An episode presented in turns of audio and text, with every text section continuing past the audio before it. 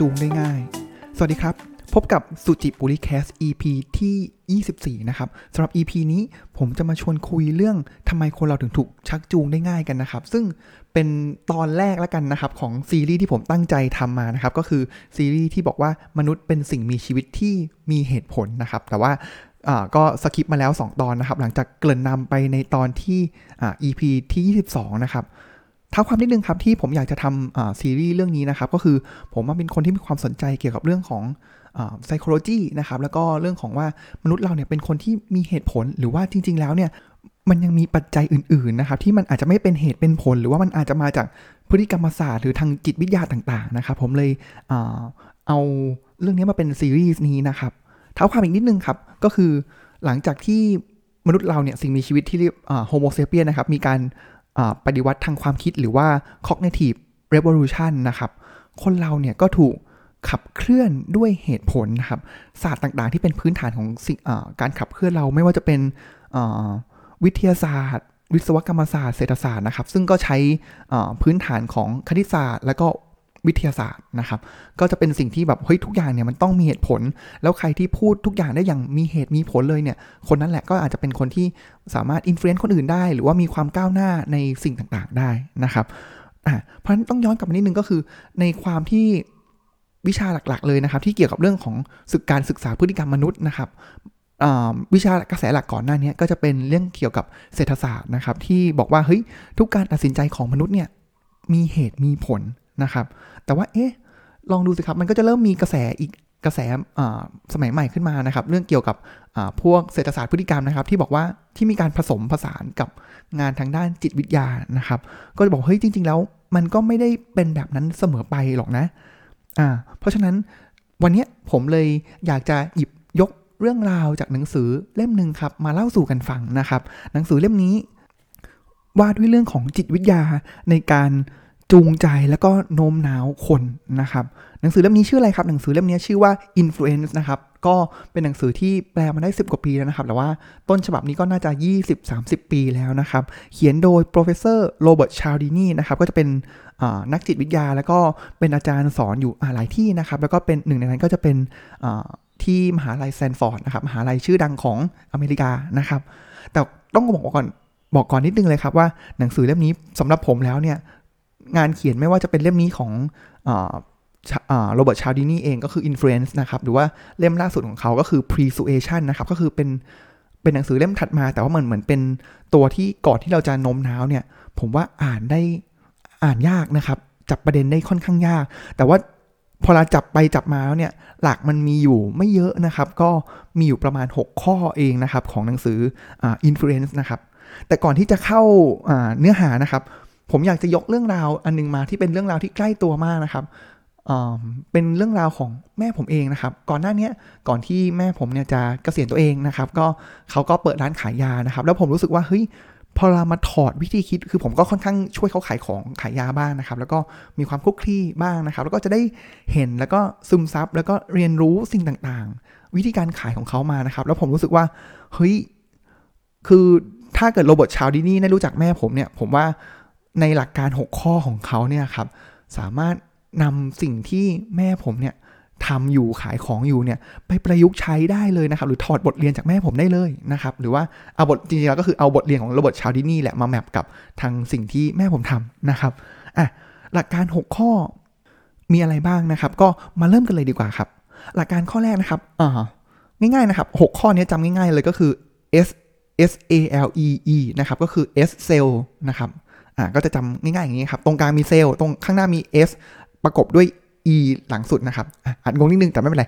มาเริ่มอันที่ที่หลักการข้อแรกเลยครับ ก็คือ scarcity นะครับ S แรก scarcity หรือความหายาก ผมขอเปรียบเทียบกับตัวอย่างของแม่ผมก่อนแล้วกันนะครับ ในหลายครั้งที่แม่ผมขายของเนี่ยครับ ผมก็จะเห็นเลยว่า เฮ้ยวิธีการขายของแม่นะครับ ก็อาจจะทริกกี้นิดนึงนะครับ ก็คือถ้าเกิดมีของที่เขาอยากขายแล้วเนี่ย เขาจะเอา เขาจะมีเก๊อยู่ข้างล่างใช่ไหมครับ แล้วเขาก็จะดึงขึ้นมาประมาณ 3 แผงนะครับแบบแผงยาแล้วกันเนาะ เอาขึ้นมา 3 แผงนะครับ แล้วก็เอาขึ้นมาวางข้างบนนะครับ แล้วก็บอกว่าเนี่ยสแผงสุดท้ายแล้วนะ หรือบางครั้งก็อาจจะอันนี้ก็ 3 แผงสุดท้ายแล้วเป็นต้นนะครับ หรือว่าอาจจะเป็น 3 แผงสุดท้ายแล้วจริง ๆ ก็ได้นะครับ แล้วก็จะบอกว่าเฮ้ยสามแผงสุดท้ายแล้วเนี่ยล็อตต่อไปเนี่ยขึ้นราคาแล้วนะ อะ เห็นไหมครับ มันเหมือนพอเราเห็นว่าเฮ้ย หูมันจะหมดแล้วอะ่ะเป็นไงบ้างครับ มันก็เลยกระตุ้นความอยากนะครับ ตัวอย่างหนังสือเหมือนกันเลยครับ ตัวอย่างหนังสือเขามีอย่างนี้เลยครับเขาบอกว่าเป็น research ที่เขาเคยทำนะครับเพื่อนๆคุณผู้ฟังลองนึกตามดูนะครับ สมมุติว่าร้านขาย สเต็กเนื้อนะครับ ก็มีการอะก็ขายสเต็กเนื้อนะครับ มี sales script แบบที่คนแนะนำหรืออาจจะเป็นเด็กเสิร์ฟเนี่ยครับก็แนะนำได้นะครับ เด็กเสิร์ฟที่คนแรกก็จะมีสคริปต์ทั่วไปเลยครับอ่าเนื้อนี้มาจากไหนยังไง มีการปิ้งย่างยังไง คุณสมบัติยังไง แล้วมันพิเศษยังไงอ่าอันนั้นคือสคริปต์ที่1นะครับ ส่วนสคริปต์ที่2นะครับสคริปต์ที่2เนี่ยเหมือนกันเลยครับพูดเหมือนกัน แต่จบท้ายเลยครับก็คือเหมือนกับลูกค้าบอกลูกค้าว่าเฮ้ยคุณรีบซื้อนะเนี่ยเนื้อแบบนี้มันกำลังจะขาดตลาดแล้ว แล้วมีคนไม่กี่กลุ่มเท่านั้นแหละ มีจำนวนน้อยมากเลยที่รู้ว่าเนื้อประเภทนี้กำลังจะขาดตลาดแล้วขาดตลาดยาว พอเรามีแค่ประโยคนี้เข้ามาที่สร้างเหมือนสร้าง scarcity ขึ้นมาเนี่ยครับ คุณคุณเพื่อนผู้ฟังเนี่ยคิดว่าไอ้ sales script แบบที่ 2 สามารถขายเพิ่มได้กี่เท่าครับ อ่า บางคนบอกเฮ้ยอาจจะ 50%แล้วกัน 60%แล้วกันนะครับ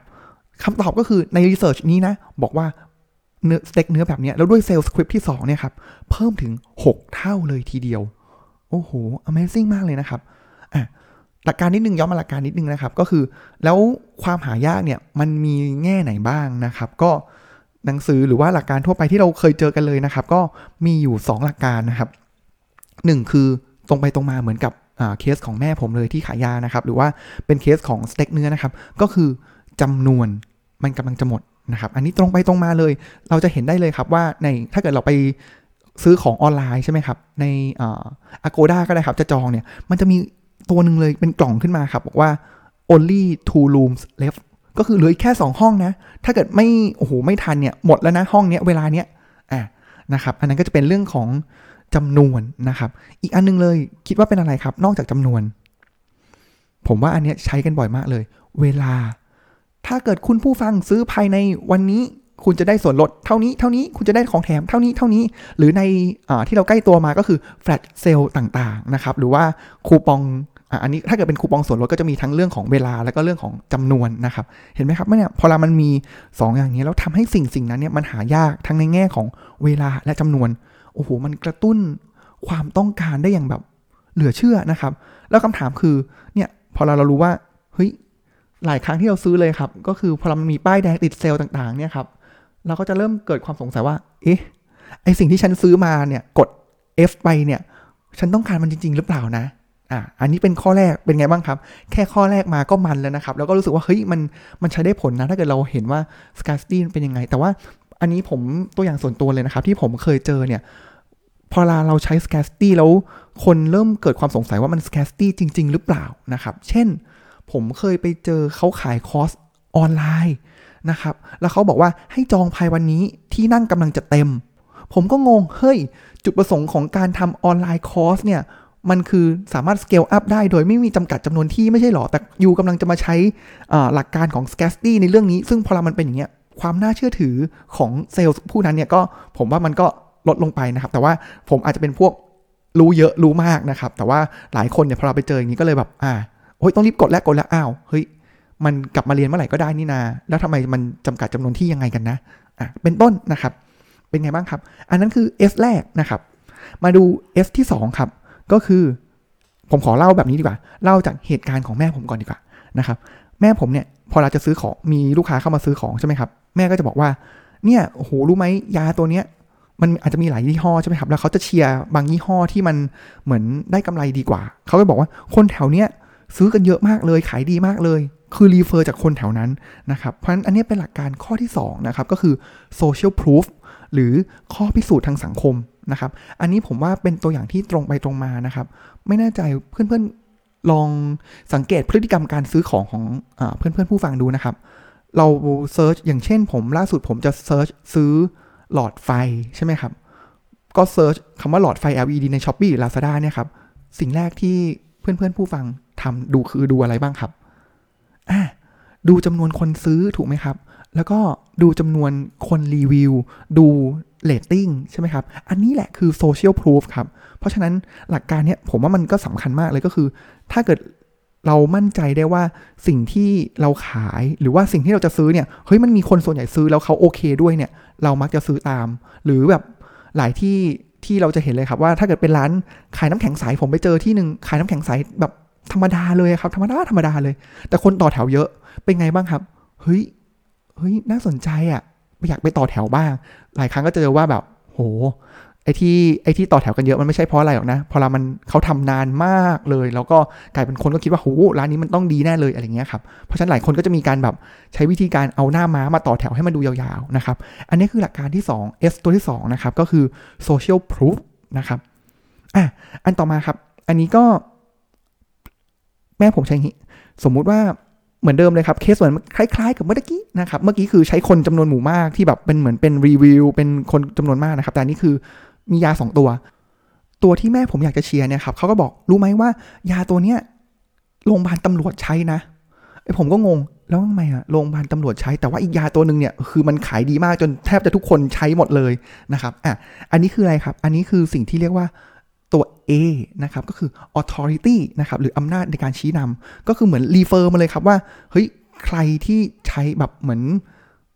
key influencer นะครับ ใช้ว่าอย่างนั้นก็ได้นะครับ คำถามคือจิตวิทยาเบื้องหลังที่ทำไมคนเราถึงมักจะตามคนที่มี authority หรือ key influencer นะครับ เพราะอะไร เพราะว่า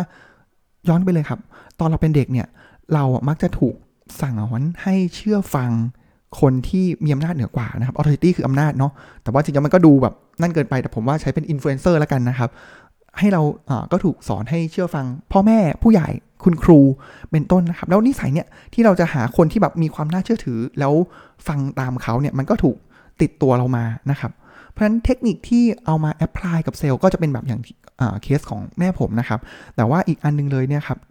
เซลล์ต้องมีลักษณะอย่างไรนะครับสลักษณะที่หนังสือเล่มนี้แนะนำนะครับ อันแรกเลยคือเขาใช้คำว่า impressive title นะครับ คือชื่อตำแหน่งเนี่ยมันต้องแบบโหดูดีอะคือแบบ senior sales executive อะไรอย่างเงี้ยนะครับ คือแบบดูแบบโหดูน่าเชื่อถือดูยิ่งใหญ่อะไรอย่างงี้นะครับอ่านั้นคือ title ตำแหน่งนะครับ กับอีกอันคือ status symbol นะครับก็คือสัญลักษณ์ทางสังคมสถานะแสดงสถานะนะครับ เช่นรถหรูดูดีนะครับ แล้วส่วนที่ เหมือนเขาเรียกว่าเป็นเมจิกที่สุดเลยนะครับ ก็คือง่าย ๆเลยครับ ใส่สูตรผูกไทยให้มันดูดีทำทำผมทำหน้าให้มันดูดีนี่แหละครับ มันก็เหมือนเป็นตัวที่ทำให้เราเหมือนมี authority มากขึ้นนะครับ แล้วก็สร้างความน่าเชื่อถือนะครับ อันนี้คือตัวที่ 3 ตัว A authority นะครับ ต่อมาครับออันนี้ก็เป็นทริคหนึ่งที่แม่ผมใช้ หลายครั้งเหมือนกันนะครับเขาก็จะแบบชวนลูกค้าคุยนะครับ แล้วก็สุดท้ายแล้วเนี่ยเขาจะพยายามหาว่ามีครั้งหนึ่งครับ ผมเจอเลยว่าเฮ้ยทีแรกลูกค้าก็คุยไปเรื่อยๆยังไม่ได้ซื้อของอะไรนะครับ ก็แบบไม่ได้อ่าก็มาคุยกันเรื่อยๆแหละครับอ่าสุดท้ายแล้วเริ่มไปคุยกันว่าเฮ้ยเป็นคนดำเนินบ้านแพ้วเหมือนกัน โอ้โห โป๊ะเชะ หลังจากนั้นนี่โอ้โหซื้อของแบบเป็นลูกค้าประจำไปเลยนะครับ ก็เพราะฉะนั้นอันนี้คือเป็นเทคนิคที่ข้อ4นะครับของการ influence คนอื่นก็คือ liking นะครับก็คือ ความชอบนะครับ โดยจิตวิทยาแล้วเนี่ยครับคนเราเนี่ยครับมักจะชอบคนที่คล้ายเรานะครับ ภาษาอังกฤษเนี่ยเขาเออผมว่าเขาเล่นคำได้ดีนะครับ เขาใช้คำว่า the more you like the more you like ก็หมายความว่ายิ่งคุณเหมือนเขาเท่าไหร่ คุณยิ่งชอบเขามากเท่านั้นเอาใหม่หรือยิ่งเขาเหมือนคุณเท่าไหร่ คุณยิ่งชอบเขามากเท่านั้นนะครับ เพราะฉะนั้นแล้วเนี่ยเรามักจะซื้อของหรือว่าชอบคนที่เหมือนเหมือนกับเรานะครับเขาบอกงี้มี ปี 1970 ครับ มี research อันนึงนะครับแล้วนักวิจัยเนี่ยก็เข้าไปที่มหาลัยนะครับ แล้วก็เหมือนไปพยายามไปขอยืมเงินเพื่อไปโทรศัพท์นะครับ เขาบอกว่าการแต่งตัวของนักวิจัยเนี่ยมีผลต่อการได้รับเงินมากขึ้นเนี่ยยีถ้าแต่งตัวแบบอ่าสบายๆ ไปเจอกับคนที่สบายๆ เหมือนกัน โอกาสก็จะได้ 20%ถ้าแต่งตัวฮิปปี้ไปเจอฮิปปี้นะครับ โอกาสที่เราจะได้ก็เหมือนกัน เพราะฉะนั้นเทคนิคของเซลล์ที่ควรใช้ตรงนี้ก็คือ เราต้อง ตอนไปคุยทีแรกคือเราไม่ใช่มาถึงเราจะขายอย่างเดียวเลย เราต้องหาก่อนครับว่าแบบหลายที่ผมว่าเราจะมักไปเน้นหาเรื่องความต้องการของเขานะครับ แต่ก่อนที่เราจะหาความต้องการของเขาได้เนี่ย เราต้องเปิดใจเขาก่อน วิธีการเปิดใจที่ดีที่สุดเลยเนี่ยครับ คือสังเกตครับว่าลูกค้าที่เราเหมือนกลุ่มลูกค้าเป้าหมายเนี่ยเขามีอะไรบ้างที่ พอที่จะเป็นจุดคุยแล้วเราสามารถที่จะบอกได้ว่าเฮ้ยเราเหมือนเขา สังเกตดูว่าเขาใช้นาฬิกาอะไรใส่เสื้อแบบไหน ดูว่าเขาเล่นกีฬาอะไรนะครับ แล้วก็พยายามหาทางรีเลทตัวเราเนี่ยเข้ากับตัวเขา แล้วเมื่อเขาชอบเราแล้วเนี่ยชอบจากการที่เหมือนกัน แล้วเขาจะเปิดใจแล้วก็รับฟังเรามากขึ้นนะครับ อันนี้คือข้อ liking นะครับ ตัว L ตัวที่4อะมาต่อไปครับ อันนี้ยากนิดนึงนะครับ คือ เป็นสตรัคเจอร์คำถามที่พอเราแม่ผมคุยกับลูกค้าไปเรื่อยๆแล้วเนี่ยครับแม่ผมเห็นแล้วแหละว่าเฮ้ยคนนี้ร่างกายไม่ค่อยดี แต่ว่าหลายแบบมีปัญหาต้องก็ใช้ยาต้องใช้ยาแหละ แล้วก็แต่ว่าจะเหมือน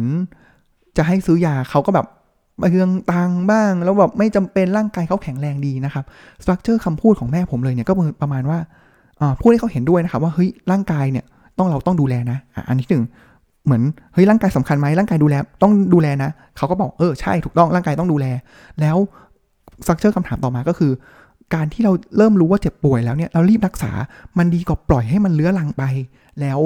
รักษายากหรือมันต้องจ่ายแพงกว่าเดิมนะครับ แล้วพอเขาเริ่มเห็นด้วยเสร็จปุ๊บแอะ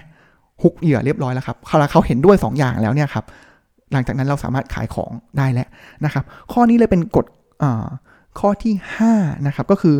ตัว E นะครับ ก็คือ escalating commitment นะครับ หรือว่าเหมือนค่อยๆ เพิ่ม commitment ไปเรื่อยๆ นะครับ ถ้าเกิดภาษาไทยเล่มแปลเนี่ยเขาจะใช้คำว่าความรับผิดชอบและความสม่ำเสมอ ซึ่งเทคนิคเนี้ยผมว่า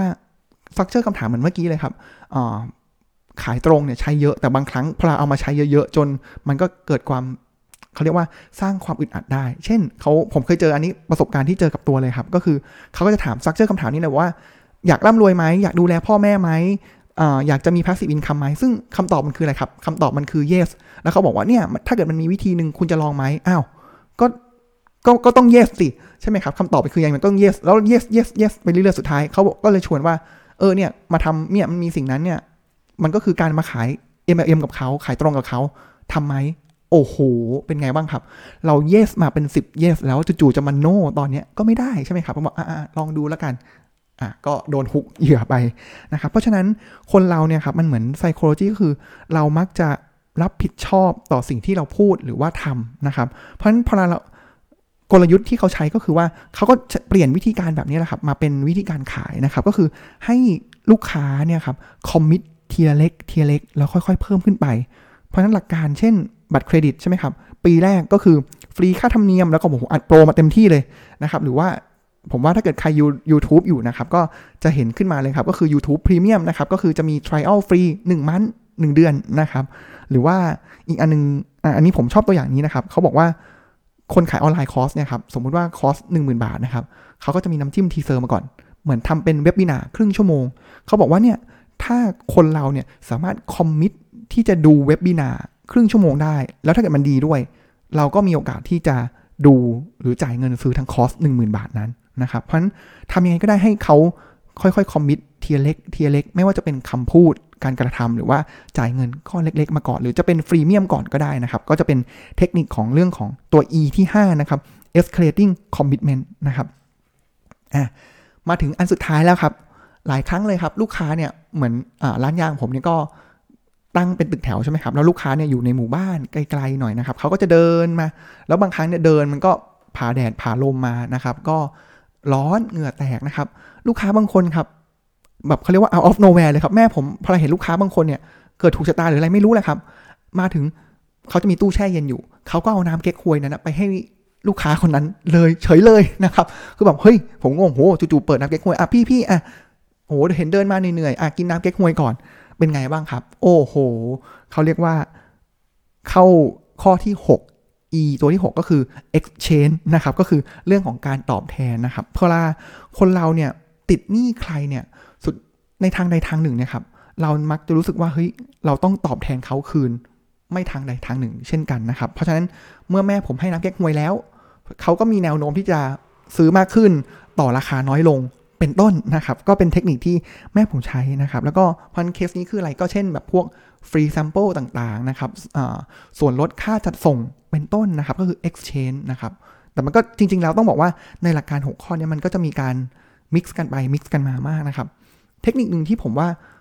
มันคือ exchange เลยแล้วก็มันรวมกับตัว escalating commitment ข้อก่อนหน้านี้นะครับ ก็คืออเพื่อนๆลองสังเกตดูนะครับ เราไปเดินตามสถานที่ต่างๆ บน BTS หรือว่าไปงานประชุมอย่างงานหนังสือล่าสุดที่ผมไปเนี่ย มันจะมีบูธของรับบริจาคของอองค์กร ถ้าจำไม่ผิด UNHCR นะครับ เทคนิคเนี่ยก่อนหน้านี้เขาจะเป็นแบบมีรูปเด็กที่น่าสงสารมาใช่ไหมครับ แล้วก็บริจาค1เดือน หรือ subscribe เป็นรายปี ตัดบัตรเครดิตไปอะไรอย่างนี้ใช่ไหมครับ แต่ว่าผมว่ามันก็ไม่ได้เกิด engagement อะไรขนาดนั้น แต่สิ่งที่ผมเจอแล้วเขา approach มาแล้วว่าเฮ้ยนี่มันคือเรื่องของ exchange เลยคือสิ่งที่เขาทำคือ คุณพี่คะช่วยหน่อยนะคะเนี่ยมีสติกเกอร์ดาวตรงเนี้ยช่วยเอาสติกเกอร์ดาวตรงเนี้ยไปติดให้หน่อยนะคะ แค่นั้นพอค่ะไม่ต้องอะไรเลยอะเขาก็จะทำอย่างนี้ใช่ไหมครับเห็นไหมพอเราเราเริ่มทำนิดนึงแล้วเริ่ม เหมือนเป็น free sample อะไรเงี้ยครับเขาเริ่มทำแล้วมันเริ่มรู้สึกดีแล้วรู้สึกเฮ้ยสติกเกอร์เนี่ยมันก็มีราคานะ เพราะฉะนั้นเราก็เลยเกิดความรู้สึกว่าอยากจะจ่ายคืนให้เขาเนี่ยนะครับก็เหมือนเป็นกิมมิคเล็กๆ น้อยๆที่มีการเอาเทคนิคทางจิตวิทยาเหล่านี้มาอิม f ฟ u e n c e คนนะครับอะอันนั้นก็เลยเป็น 6 ข้อนะครับ วันนี้ก็ค่อนข้างยาวนิดนึงทวนอีกครั้งนะครับจำง่ายๆ S S A L E นะครับ E นะครับก็คือ S S A L E E นะครับ S แรก scarcity ความหายากนะครับ ก็ทำไงให้มันดูหายากในแง่ของอทั้งจำนวนแล้วก็เวลานะครับ อันที่ 2 social proof ก็คือข้อพิสูจน์ทางสังคม คนอื่นก็ใช้กันเยอะเหมือนกันนะ ตัวต่อมานะครับ A authority นะครับ ก็คือหาคนที่เป็น key influencer นะครับ ผมว่าอันนี้เมื่อกี้ผมลืมยกตัวอย่าง dentiste นะครับ ก็คือเป็นยาสีฟันที่คุณหมอส่วนใหญ่แนะนำให้ใช้ อันนี้นี่เป็นทั้ง social proof นะครับก็คือส่วนใหญ่ด้วยแล้วก็ authority ก็คือคุณหมอฟันส่วนคุณหมอฟันนะครับ อันต่อมาคือ liking คือทำยังไงให้เรากับเขาเหมือนกันนะครับ ให้แล้วเขาจะชอบเรานะครับ แล้วก็ E escalate commitment นะครับ ก็คือค่อยๆเพิ่มให้เขาเนี่ย commit กับเราตั้งแต่คำพูดหรือการกระทำจากเล็ก ๆ น้อยๆแล้วก็เพิ่มไปเรื่อยๆจนถึงเป็นการขายอะไรที่มันใหญ่มากขึ้นนะครับ อันสุดท้าย exchange ก็คือการแลกเปลี่ยนตอบแทนนะครับอะสำหรับตรงนี้แล้วก็ น่าจะพอหอมปากหอมคอนะครับกับการเอาหนังสือเล่มนี้มาเล่าสู่กันฟัง แล้วก็จะบอกว่าเฮ้ยมนุษย์เนี่ยถึงแม้ว่าจะเป็นสิ่งมีชีวิตที่มีเหตุผลนะครับ แต่ว่าเรายังมีเขาเรียกว่าการทำงานของจิตวิทยาเบื้องหลังที่เฮ้ยหลายอย่างมันก็ไม่เป็นเหตุเป็นผลเลย และเดี๋ยวเรามาตามต่อกันครับว่า แล้วเราเมื่อรู้แล้วว่า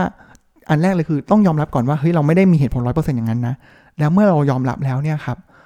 มาดูซิว่าเราจะทำอย่างไรให้เราเป็นคนที่มีเหตุผลมากขึ้น หรือว่าอาจจะไม่ต้องบอกว่ามีเหตุผลมากขึ้น แต่ว่าเรารู้ตัวได้อย่างไรว่าเราเป็นคนไม่มีเหตุผลนะครับงงเล็กน้อยนะครับ ก็ยังไงก็ติดตามสุจิบูดิคลาสในตอนหน้า แล้วก็ติดตามซีรีส์มนุษย์เป็นสิ่งที่มีชีวิตที่มีเหตุผลในตอนหน้าได้นะครับสำหรับวันนี้ สวัสดีครับ